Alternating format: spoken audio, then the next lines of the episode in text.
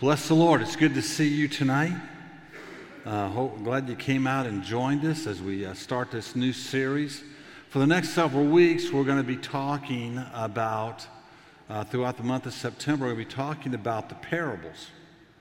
And we're only going to be able to hit certain ones of them. We're going to hit about eight different parables before the end of the year.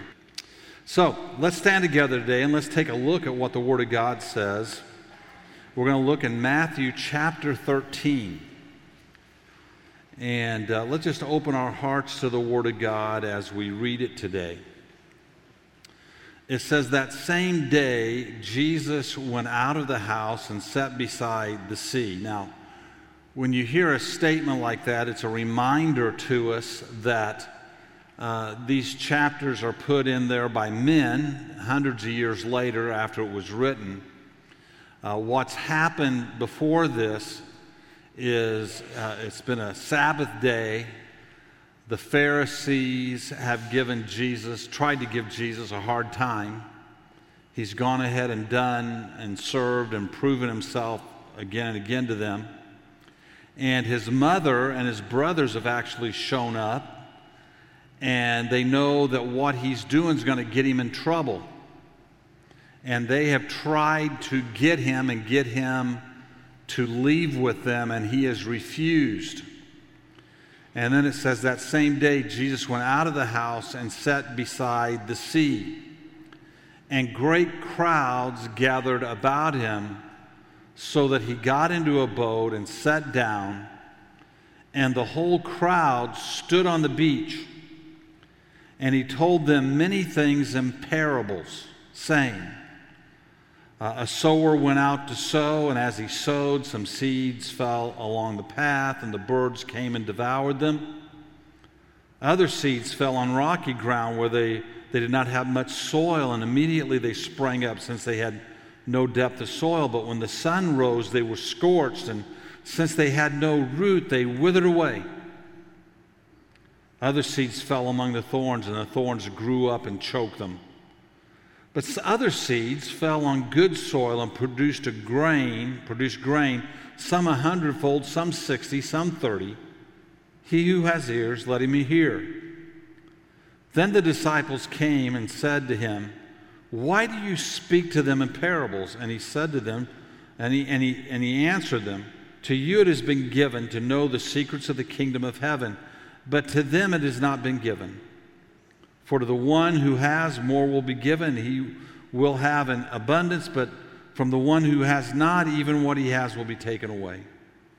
This is why I speak to them in parables, because seeing they do not see, and hearing they do not hear, nor do they understand. Indeed, in their case, the prophecy of Isaiah is fulfilled that says, You will indeed hear, but never understand. You will indeed see, but never perceive. For this people's hearts has grown dull, and with their ears they can barely hear, and their eyes they have closed, lest they should see with their eyes, and their ears, and hear with their ears, and understand with their hearts, and turn, and I would heal them.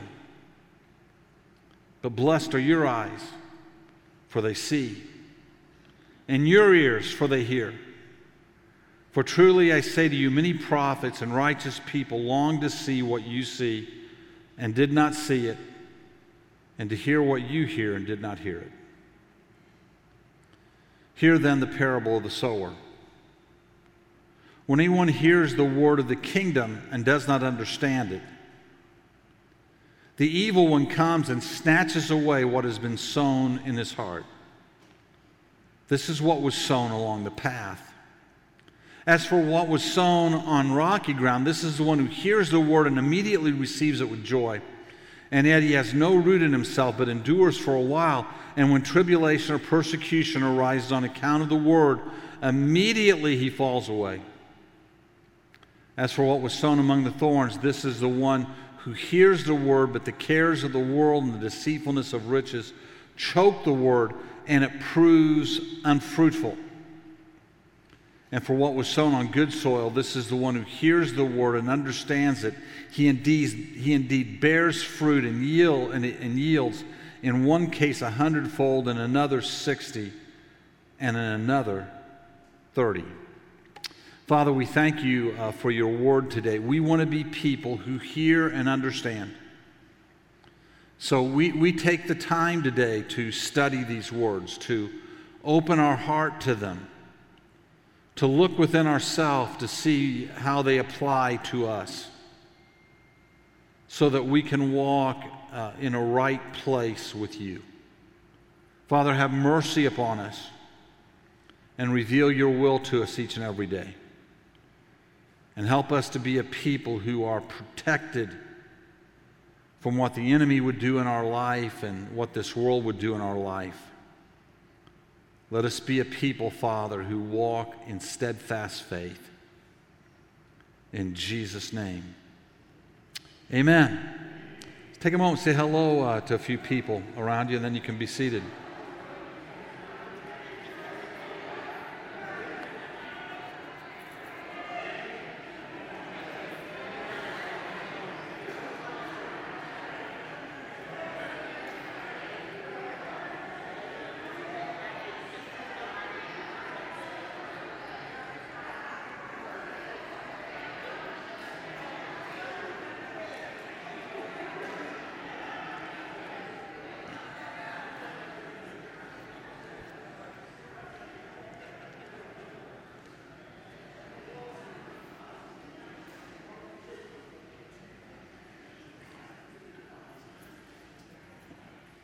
Brothers and sisters, let, let, me, uh, let me just give you a warning. Always be careful when, when someone in a, in a book or in a teaching begins to extrapolate out of the Word something that it doesn't clearly say.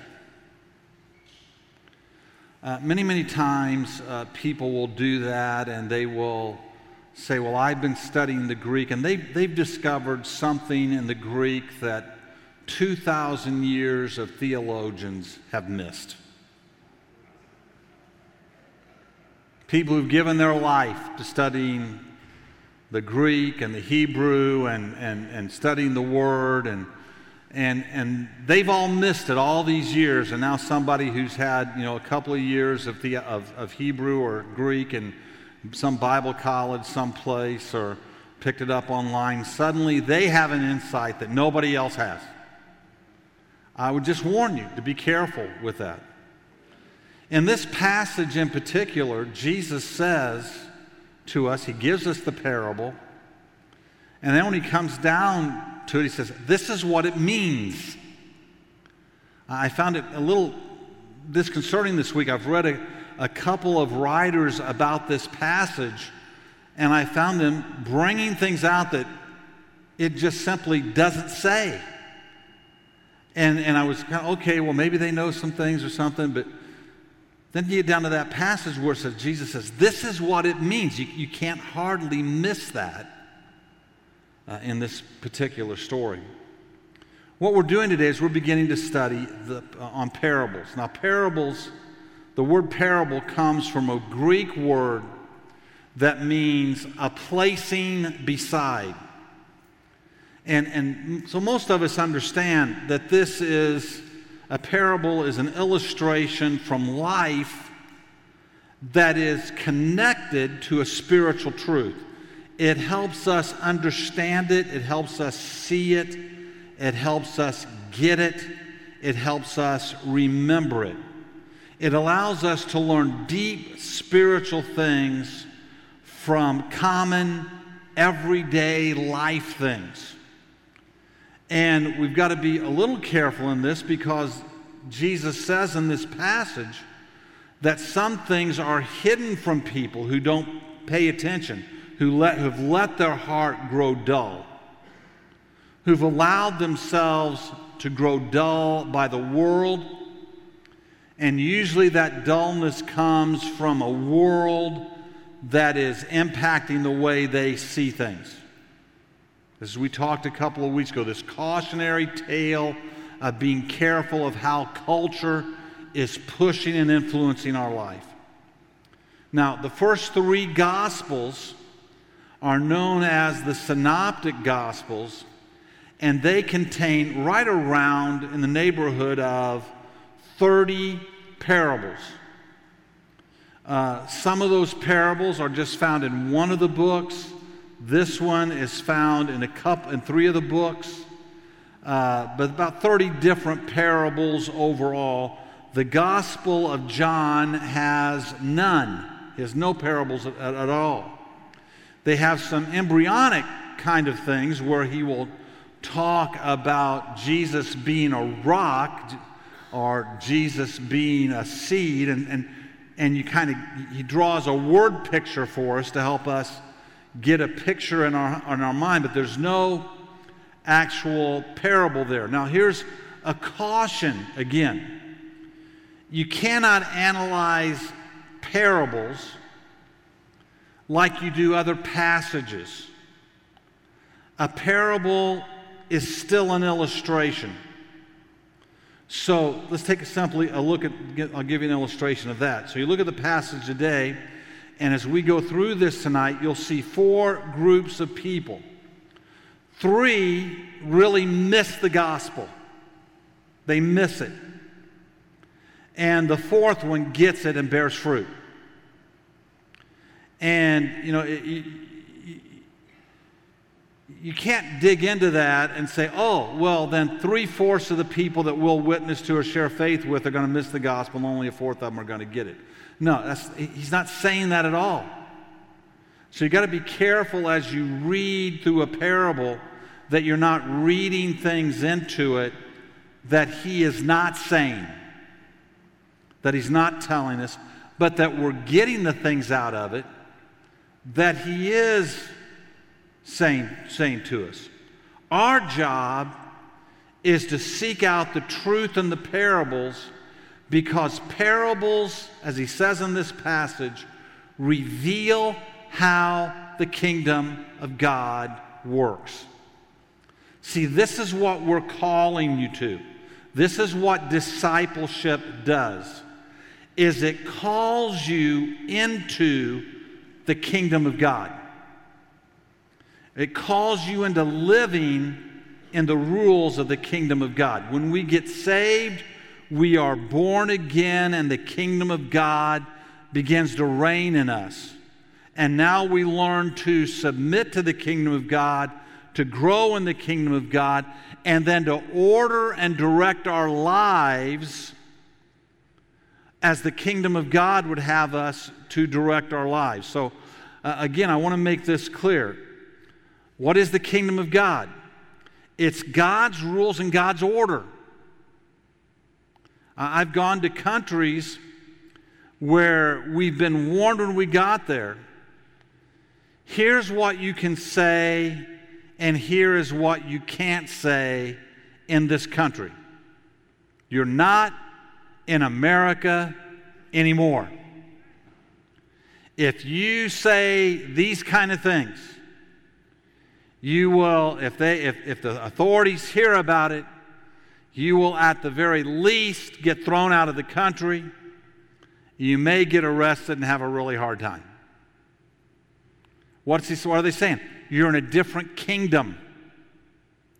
In, in America, you can, as if you've been watching any of the hearings today uh, with, with Judge Cat, you can get up and protest and say whatever you want and scream and yell and act any way, and you're not going to, you know, end up in jail for a long time. You're gonna, they're going to haul you out and maybe lock you up for a few hours, but that's about it. But that's not the way it is in other places. We don't have those freedoms in other places. And so, what, what Jesus is presenting to us when he presents the kingdom is how things work under God's rule, under God's way. So, you know, we say simple things like prayer changes things. In the natural sense of things, that doesn't seem to make a lot of sense. But in the spiritual th- sense of things, understanding that God has put an order down, then prayer changes things. And, I, will tell you, I think our prayer lives would be a lot richer and a lot more, there'd be a lot more time spent if we really believed, if we really believed that this is a kingdom of God rule and things change when we pray. You know, if you, can I get kind of personal here? If you watch some Christians, you'd think that God had said, if you want to change the world, gripe a lot.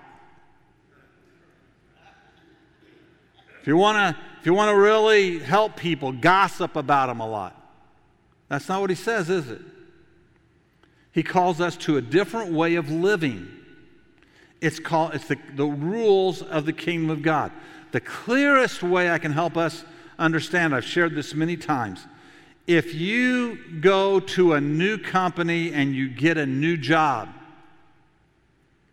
you've been in an old company, maybe you've worked there for a long time, and they have the way they give you time off, they have the way they pay you, they have rules for how they do things, what paperwork has to get turned in. They've got all this stuff. And so they may give you an employee handbook that explains all the details of the benefits you're going to get and how you do certain things. If something bad happens, what you're supposed to do, and all of this stuff.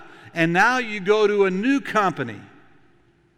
And you walk into that new company, you've got a new job, and they hand you a new employee manual and that's the rules for that company. And if in the old company they paid you every Friday, and if in the new company they say we pay you every other week, you can go looking for your check every Friday all you want. It's not coming till every other week. Because it's a different what? It's a different kingdom. It's a different kingdom. This is what Jesus has brought into the world. He has brought this new kingdom into the world.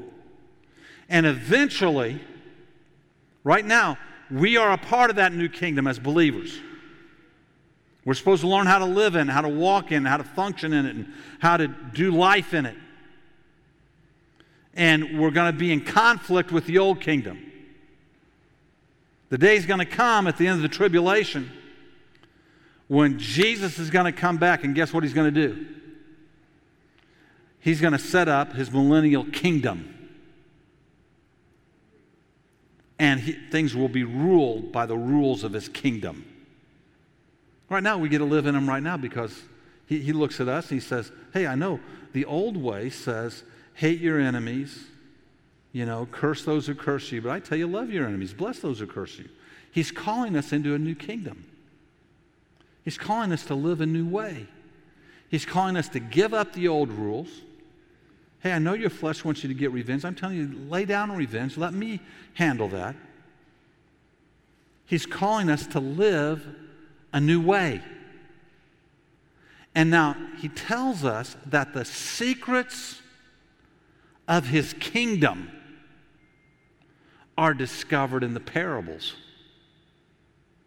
that we learn things about how his kingdom is supposed to function and the fullness of life that is supposed to be ours inside of these parables. So we need to know, we need to know the parables. So that's why we're looking at for the next several weeks. So we take a look at this, this first one, and it's, it's important to understand one aspect of it as we dive into it. Um, in those days in Palestine, they planted differently than we do. We plow up the ground, then we put the seed into the ground, and then we wait and we reap the harvest. If you're going to have a garden, the first thing you're going to do is what? You're going to till up that ground, plow up that ground, get it ready to plant the seed in it. Farmers go out. First thing you see them doing, they're plowing up the ground, getting ready to go through and plant the seed in nice, neat rows. That's not the way it happened in Palestine in that day. In Palestine, in that day, they planted, they spread the seed Then they plowed the seed into the ground, and then they waited for the harvest. They didn't do it the way we do it now. So the man who was, you know, spreading the seed, he was not being careless. His field may have ground in it that since the last harvest, people had walked through and trampled down, but that's his field. That's where he's going to plant his seed. And he goes and he spreads seed over all of it. There may be places where beneath the surface that there are weeds there and things that have been pl- that have been plowed under from the past there, and he doesn't see all that. He plants the he's planting the seed, throwing the seed out. Certainly, he's not just throwing his seed amongst a bunch of rocks. If you've ever been to Israel, I've been, been, been blessed to be there a few times. You'll go through Israel and you will see their fields. And many, many of their fields will have what looks like rock fences all around the field. It's a very rocky area, a lot of Israel will be. And what they have done is they've gone in and they've taken the rocks that have come up out of the ground out of the field and placed them on the edges, and you almost have fences of rocks. So he's talking about the rocks. They knew there was rock and limestone down just underneath the surface, and they couldn't even see it at that moment. Didn't even know it was there but it was there. Now, they have seen this, they have witnessed this, they have paid attention. This is a picture they have seen many times. They've seen a sower out on his field. He's got a big sack over his shoulder full of seed, and he's just throwing the seed everywhere. He's just flinging it out there, and he's going to come back at another time and try to plow that seed under for it to grow try to do something with it. The seed that is sown represents the salvation message. The sower is, first of all, Jesus. And second of all, anyone who follows in his kingdom and sows the seed. And the message that we get from this is the free the free sowing of the seed. The, the sower's not looking saying, well, they've been trampling that down. I'm not going to throw any seed over there. No, he's planning on plowing that, seed, that, that field up. He's planning on doing something there. He's planning on doing his best to get that down in the ground for it to, for it to sow. He doesn't know everything that's done, so he is freely in his field sowing the seed. And it's a call for all of us to be a people who freely sow the seed of the gospel. That we don't look and say, well, that guy's hard hearted, or that guy's this, or that guy's that, that guy will never get it. No, our job is to pray and to sow the seed. It's God's job to come back and plow up the field, to bring conviction, to stir in the person's life. That's his job, that's not our job. We can't do that. We throw out the seed. And so we're called to throw out the seed. Now, there's four different soils that, that represent the hearts of people who hear the gospel. So let's, let's look at those real quick. The first one is a rejecting heart. It's a heart that rejects the gospel when it hears it. The second is an emotional and self serving heart. And they're very excited about what's happening, and there's a self serving motive inside of it. The third is a worldly heart that wants the benefit of the kingdom, but also wants the benefit of the world. And the fourth is the open heart. Now, this is important for us for a couple of reasons. It's important for us not to assume what our heart is. It's important for us to examine our hearts to see if we are in any danger of being one of these bad three instead of the good one.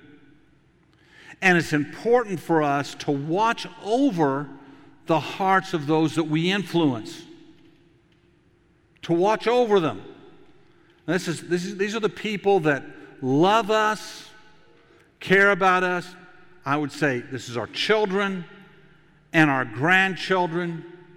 These are people we have great influence over to watch them carefully to see what kind of a heart are they developing what is growing in them and calling them and challenging them in their life to have an open heart to the gospel to the things of the kingdom of God to not let them excuse away the, their, their bad actions not let them excuse away the things that, that, are, that will naturally come out of them that are hard hearted, selfish, or evil in intent.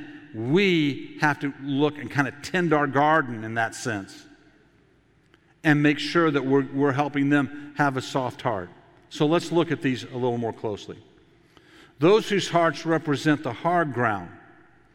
The hard ground is the path that men walk on. I want you, I want you to get that in, in, in your mind because this is important for us to understand about ourselves and it's important for us to understand about the people that we love. This ground has been trampled down, one of the versions says, trampled down by men. They have walked on this ground so much that it is now hard path ground. I mean, you can see the difference between uh, a field that is a, a, a field that is open and that you can dig in easily and the, th- the seed can sink into easily, and a, and a path, a trail that people have been walking on that is now packed down. Now, it's packed down by men, trampled, the soil has been trampled down. What is this in, in the spiritual sense? This is man's ideas without God. This is how men have trampled down the soil, whether that's in our life or in our families' lives. These are the people that influence us and influence our families. can, if we're not careful, we can introduce into our life or introduce into our families' lives people who trample down the message. This can be, you know, it can be coaches, it can be teachers, it can be professors, it can be friends. The person has grown to dismiss the teaching of the Bible and they use their influence, their actions in other people's lives to trample and to make the heart hard to the gospel. Sometimes, moms and dads, we surrender our children into people's hands who are trampling down the ground. Sometimes we watch things on TV that come into our own life and trample down the ground, make us hard hearted to the things of God, hard hearted uh, to the gospel. And one of the main things I think that really tramples it, sometimes we trample it down. If we live in hypocrisy in front of our families, uh, and, and, and, we show hypocrisy in our lives, that shows them lives that are far from God. I, when I was a, a youth pastor, I, I learned I would rather have a kid in my youth group whose parents never profess faith than have a kid in my youth group whose parents came to church every week but lived the life of hypocrites. Now, the perfect thing is have a kid in your youth group whose parents love God and serve God and we're praying and we're showing an example of godliness in the home. But if it was just a parent bringing that kid to church and they were going out of there and they were, you know, a maniac out of there or they, they didn't have a godly principle in their life and they didn't live by those principles in their life, what were they doing? They were trampling down the ground in that kid's life. And the assumption of that kid, here's the assumption of the kid. You get a kid whose mom and dad scream and yell and cuss at home. They come to church with mom and dad and see them in church with everybody else who doesn't know how they're acting at home. And what do they assume? They assume all these other people are doing the same thing. They assume the preacher's doing the same thing. They see dad watching pornography at home, they assume all the guys are watching pornography at home. They assume the preacher's watching pornography at home. You know, they see fits of rage, they, they think everybody's having fits of rage. This is, their normal gets planted on a picture of the church, and their heart grows hard. Now, it's, it's far better for that kid to come in and know my parents are far from God. I wonder what this is like. I wonder what families are like who's, who aren't far from God. What I'm telling you is, is we got to be careful of two things. We have to be careful that through our actions in our lives, we don't trample the ground down. That we live consistent, God ordered lives in the places God's given us so that we keep the ground soft for people to hear the gospel. And as people of influence, we want to make sure that the people we influence are not in places where the ground is being trampled down. Because when the ground gets trampled down, before the sower can get back to plow up the ground, they've all seen it. They have seen the birds in the air flying over the sower where they can come down onto that hard path and steal the seed away. And that's exactly what the enemy does in those situations. The enemy uses that to snatch away the gospel. The second group are those whose hearts are filled with these rocky places just below the surface. It's just below the surface and they spring up receiving the word. They're excited. Many, many times this person comes to everything. They're very visible in the church. Uh, they come, they're excited about what God has done in their life. They want to get in everything, they want to be a part of everything, and uh, they're really vocal about their commitment to Christ.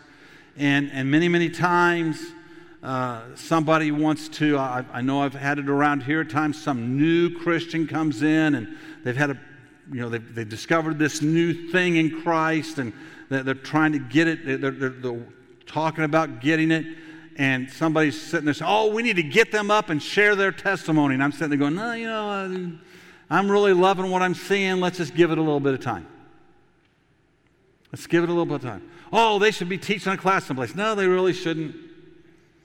They, they should be leading a small group. No, they, they, really, they really shouldn't. What they should be. And they'll even come and say, I want to lead a small group. And you've got to look at them and go, why don't you be in one for about six months or a year? Let's get through starting point first. Let's do a few other things first. Because what, you, what are you looking for? How deep is this? How deep is it? Is this person, is this person really there? They may have heard the good news, but they've not heard the call of a new spirit. What's happened in many, many cases, this is a person who something really bad's been going on in their life. They've had some real struggles. And they come in, and people love them, which we should. People care about them, which we should. They hear a message of God's love, which they should. And boy, it sounds like the answer to everything. but it's about an inch deep. Because where they've heard this message, they've not heard the call of a new spirit. So maybe a few life changing things have happened. Maybe, you know, maybe they've given up some things like maybe they've given up smoking and I quit smoking. God's helped me quit smoking. Praise God. Hey, I'm coming to church all the time now. Praise God. Maybe they've given up, you know, maybe they had alcohol problems and they've given up alcohol. Maybe they've set some real strict lines, legalistic lines about the movies that they watch. But their heart's still full of anger and selfishness and pride. Hasn't gotten down to the center of who they are yet. They've got some new clothes on, but they haven't been transformed. They've not surrendered. Listen, this is so key. They have not surrendered their life to Christ. This person's life can go on sometimes for a long time. But they have not settled the issue of who belongs to who. Uh, God is just a, a way to a better life now. Everything should work out smoothly for me now. They don't see their purpose as living for His glory. And that when we live for His glory, sometimes we're tested. Sometimes God lets us go through things so that our faith can shine to the world around us. This person, the first time they have much turmoil in their life, these are the, these, this is where why comes at the center of our thoughts. Why has this happened to me? I've been a good guy. I've given my heart to God. I've been in church every week. Why is this bad thing happening to me? Why? God must not be real. Why? Why can that? How can God? I'm, I'm just so disappointed in God. I'm so disappointed in who He is. So when trouble comes, especially because of the gospel, the church member, this church member gets caught, carried away when he's asked to support something which is evil. And he feels like he has to give it. You know, one, of, one of the ladies in our church right now is working in a job.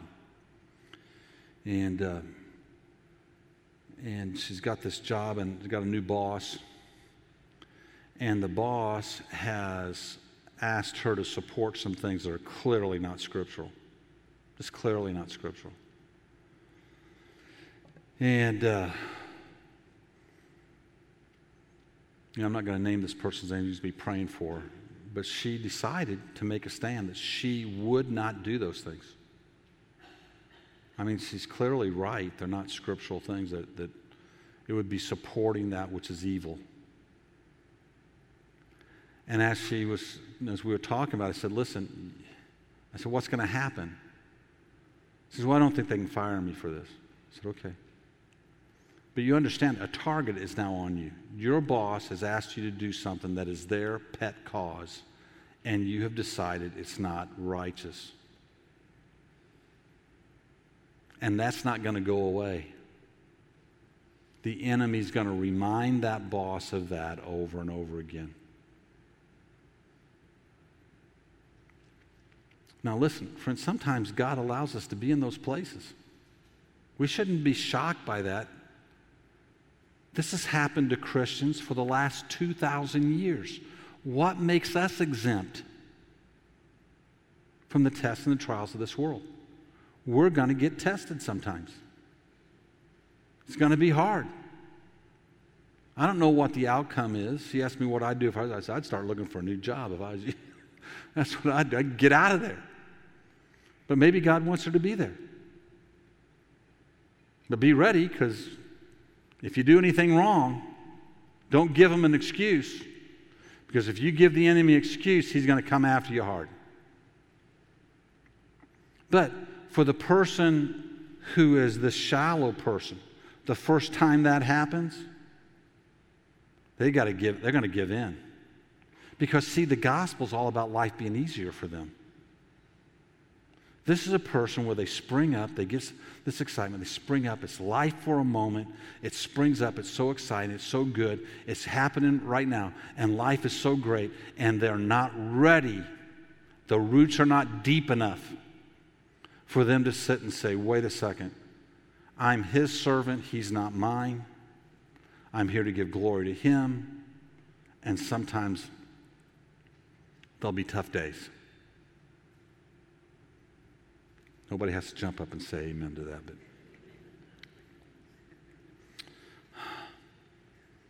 Then there are those who want to fit in with the world. This is very seductive. Uh, Jesus teaches that the enemy comes and plants weeds in the garden. And, and in this sense, this is a love for this world and, and, and specifically a love for money. And the Bible warns us clearly about this and the great desires. Listen, is it evil to have money? No, it's not. When I was in, in, in, uh, in seventh grade, my next door neighbor boy uh, got cancer and died. I was in school the first week. It happened during the summer. I was in school the first week. Uh, sitting in, in, gym class, a bunch of boys talking like a bunch of boys do. And uh, one of the boys said, Well, he's in hell for sure. And I said, I'm just an eighth grader. I'm like, Really? Why? Well, he was rich, and everybody who's rich is going to hell. Now I'm thinking, I live next door to him, so that doesn't bode well to me, for me. And I'm like, Where in the world did you get that? And he, he comes to the scripture like this. The Bible doesn't say that. God may choose to bless you. It's not what He chooses to give you that's the issue. It's your passion and what you'll compromise to get it that is the issue. It's how you will sell your life to get it that is the issue. It's what you will compromise to get there. That's the issue. It's what you'll sell out give up for your child to get there or to be popular or to fit in that is the issue. That there's a, this love to be a part of the world instead of this willingness to say, I'm going to work hard, I'm going to do what I'm supposed to do, but if, if living for God gets in the way of that, then I will, I will lay that down to live for God. I'll lay it down. Teaching our children, listen, the most important thing uh, in, in, the world isn't to be the greatest athlete in the world. It isn't to be the, the, the greatest, uh, uh, the greatest student in the world. The most important thing in the world is to be the greatest child of God you can be. That's the most important thing to live for God, to know God, to serve Him, to follow Him. So, this love for the world, 1 Timothy 6 says this For the love of money is the root of all kinds of evils. It is through this craving that some have wandered away from the, from the faith and pierce themselves with many pangs. Listen to what he said a love for money, a craving for it. So, what should we do? Well, who are we supposed to love? We're supposed to love God first and foremost. What are we supposed to crave for? The presence and the pleasure of God first and foremost. And when money takes that place, you've got a problem. But as for you, O man of God, flee these things pursue righteousness, godliness, faith, love, steadfastness, and gentleness. 1 John 2:15 says, "Do not love the world or the things of the, in the world. If anyone loves the world, the love of the Father is not in him. For all that is in the world, the desires of the flesh and the desires of the eyes and the pride of life, is not from the Father, but it is from the world." When we have this in us, it's so easy for us to compromise our life or to push success into the lives and the thoughts of our family and for the success and the pursuit of this world to choke out what should be there first, which is a love for God and that craving for His presence. So, what happens if somebody's successful? God bless them. He, God's made people to be successful. He's made us so that we can we, we, we, we do certain things. We're supposed to, no, we use it for the right things. It's not about us, it's about God using us to do the right things with it. Everything we have, we're called to be a steward of God in it. Finally, we have the good soil. And, and this is really important again. The mark of good soil is fruit. The mark of good soil is fruit. What say? Some grows 30 fold, some grows 60 fold, some grows 100 fold. In Palestine, they were doing good to have, you know, eightfold. So get 30, 60, and 100 was amazing to hear them. And God, Jesus was saying to them, listen, if you're good soil, you're going to bear some really, really phenomenal fruit. Now, what is the fruit we're supposed to bear? Well, first of all, it's the fruit of our nature. That our nature is supposed to bear the fruit of God. Galatians 5:22 says, "But the fruit of the spirit is love, joy, peace, patience, kindness, goodness, faithfulness, gentleness, self-control. Against such things there is no law, and those who belong to Christ Jesus have crucified the flesh with its passions and desires. If we live by the Spirit, let us also keep step with the Spirit. So, one of the first things we're going to look at in our lives is hey, am I bearing the fruit of the Spirit? Am I bearing the fruit of the Spirit? Am I a joyful person? Am I a peaceful person? Do I love, have I learned to love people, all people? Eh, do I love people differently now than I did when I got saved? Do I have a different way to joy now than when I first came to Christ? Do I have a different way to peace now? Is there new peace in my life that passes understanding, that overcomes the turmoil of this world and lets me rest in peace? Have I become a person that's gentle with others? Am I growing in the fruit of the Spirit? This is one of the things to look at and say to yourself Am I good fruit? If you're sitting there today and you're, the, you're still the same old hateful, mean spirited, nasty, unhappy person you were before you got saved, you may need to take a new look at the soil in your, in your life and come to Christ and say, Forgive me, help me, change me, transform me. And if your excuse is, My dad was this way, so I'm this way, my family was this way, so I'm this way, this is the way I was raised, this is just my nature, you give up your excuses. Jesus came to die for you so you could be set free from all that. Amen? A new person. So we look to see what is the fruit of in our nature. The next thing is the fruit of our actions. Uh, First Corinthians, uh, uh Philippians 1 9 says, And it is my prayer that your love may abound more and more with knowledge and, and all discernment, so that you may approve what is excellent, so that you may be pure and blameless for the day of Christ, filled, listen, with the fruit of righteousness that comes through Jesus Christ to the glory and praise of God. Now, we're going to talk about two things. We're going to talk about the fruit of righteousness and the fruit of our works.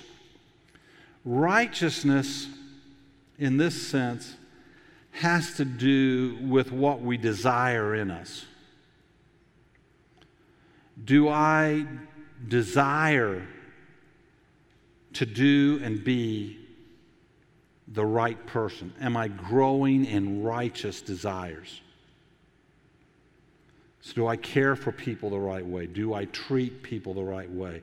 Do I am I do I abhor you know the temptation to lie or to steal or to cheat or to be unkind or to be mean to somebody? Do I feel a check in my spirit when that comes out of my life? Or is there a sense of righteousness growing in me to make me a righteous person?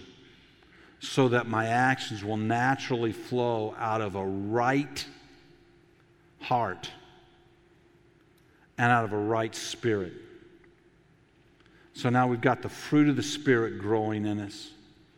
And we've got a desire for righteous actions. This righteous, it wants to give honor to whom honors due. This righteous spirit, you know, it, it, it wants to show respect and be respectful. This righteous spirit wants to get along with others. This righteous spirit, you know, wants right things in their life. It doesn't want to be at war with everybody or anybody. It wants to be at peace if they can. Now, here's the third place the fruit of our works, Ephesians 4:10. For we are his workmanship, created in Christ Jesus for good works, which God prepared beforehand that we should walk in them. Uh, one of the things I tell folks, you've heard me say many, many times, uh, you can retire from your job. That's okay. You can retire from some sporting thing or hobby that you did. That's okay. Uh, there is no retirement from doing the work of the kingdom. We call retirement parties for the kingdom funerals. Until your funeral comes, God has a work for you to do. Now, it may change. It may not be the same. Mine will not always be to be the senior pastor at Calvary Church.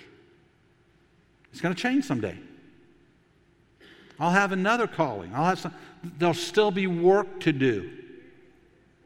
There'll still be things to do. My identity cannot be caught up in being the senior pastor at Calvary Church because that's not going to last forever. But as long as I'm on this earth, God's going to have work for me to do and He does for you. So the question is, is are you doing it? Are you bearing the fruit of the work you're called to do right now? And that's going to be different for every one of us in this room according to our age and according to where we're at in school and according to you know what our job is there's going to be so many different things where god has placed you and where he gifts you where he prepares you but He places you, and there is a purpose for it. Don't want to bear fruit in it. Uh, uh, this is a side note, I'll tell you. You know, a few, about a year and a half ago, I started, uh, when, when Tatum was born, I stopped going to the health club and bought some stuff and did it at home we moved this last time, I sold all that stuff because this house wasn't big enough for it. And I started going back to the health club again. And as I walked in the door to this health club I was going to join in, I, I, felt like the Lord said to me, uh, You're here for more than to just work out. And, uh, and so I've been trying to be that and I invite people to church, try to build relationships, try to build friendships with people. I've invited some, some of them have come, some haven't. But whenever I'm busy and I'm in a hurry, and I go in and one of these folks want to talk to me, I have to remind myself in the back of my head I'm not just here to work out. I'm here because God's placed me here to build relationships. I've got to remind myself of that. Because what we're here to do isn't just to big, build bigger muscles. What we're here to do is do the work of the kingdom. Wherever you're at. If you play golf, if you like to fish, if you're in the business world working, whatever it is, God has placed you someplace. And he doesn't want you to go in tomorrow and try to be Billy Graham and get up and stand on your desk and scream and preach that. He wants you to build relationships. He wants you to begin to sow seed. He wants you to take advantage of the opportunities that you have and do the work of the kingdom. My friend, if you want to be certain, you want to have peace so when the enemy comes around and says, you're not really saved. Look at the fruit in your life. if you can look back and say, you know what? I used to be a nasty mouthed old guy, and now God's changed me. I used to be this mean spirit, and look how God's changed me. Hey, I used to not care about righteous things, and now look at what I, what I, I don't like those things that I used to be drawn to. Hey, I am in the process of being a working in the kingdom. You're seeing the fruit that's growing. And that fruit gives us assurance that God's working in us. Amen? Let's stand together today. Let's come down around the altar for a moment before we go home. And this is how the kingdom of God works, friends. In the kingdom of God, paths get trampled on. In this kingdom that we live in, sometimes weeds grow up and try to choke out the truth. In this kingdom that we live in, sometimes there's rocks down there that are going to try to keep us from growing and being all that we're supposed to be. But in this kingdom that we live in, we can bear much fruit. Amen? Bless the Lord. Anybody have a word you want to share tonight? Here's your chance.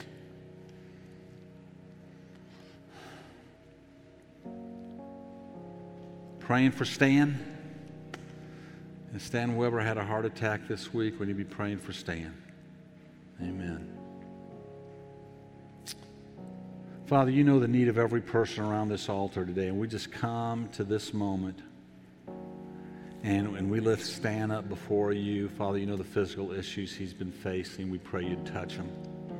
You know others who are sick at home and sick in the hospital that need your touch. We pray you'd touch them.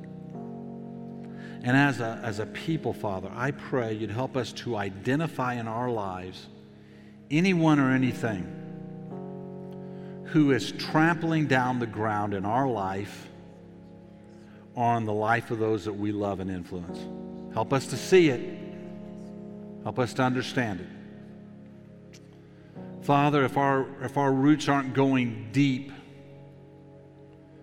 because there's, we haven't discovered who we are in you yet, then tonight let us have this new revelation that we are your servants.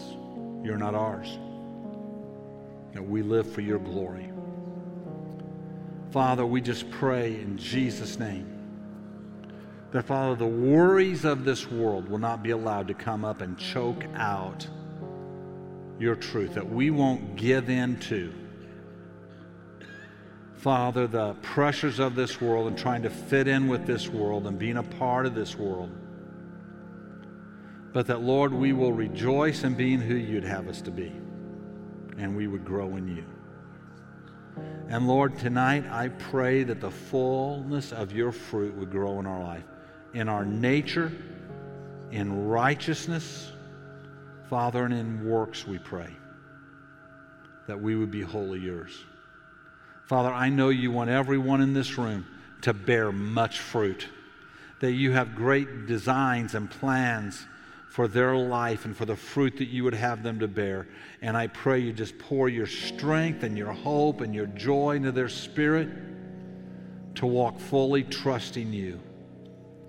In all of these things, in Jesus' name we pray. And everybody said, Amen. Greet some folks around you and go in the name of the Lord tonight.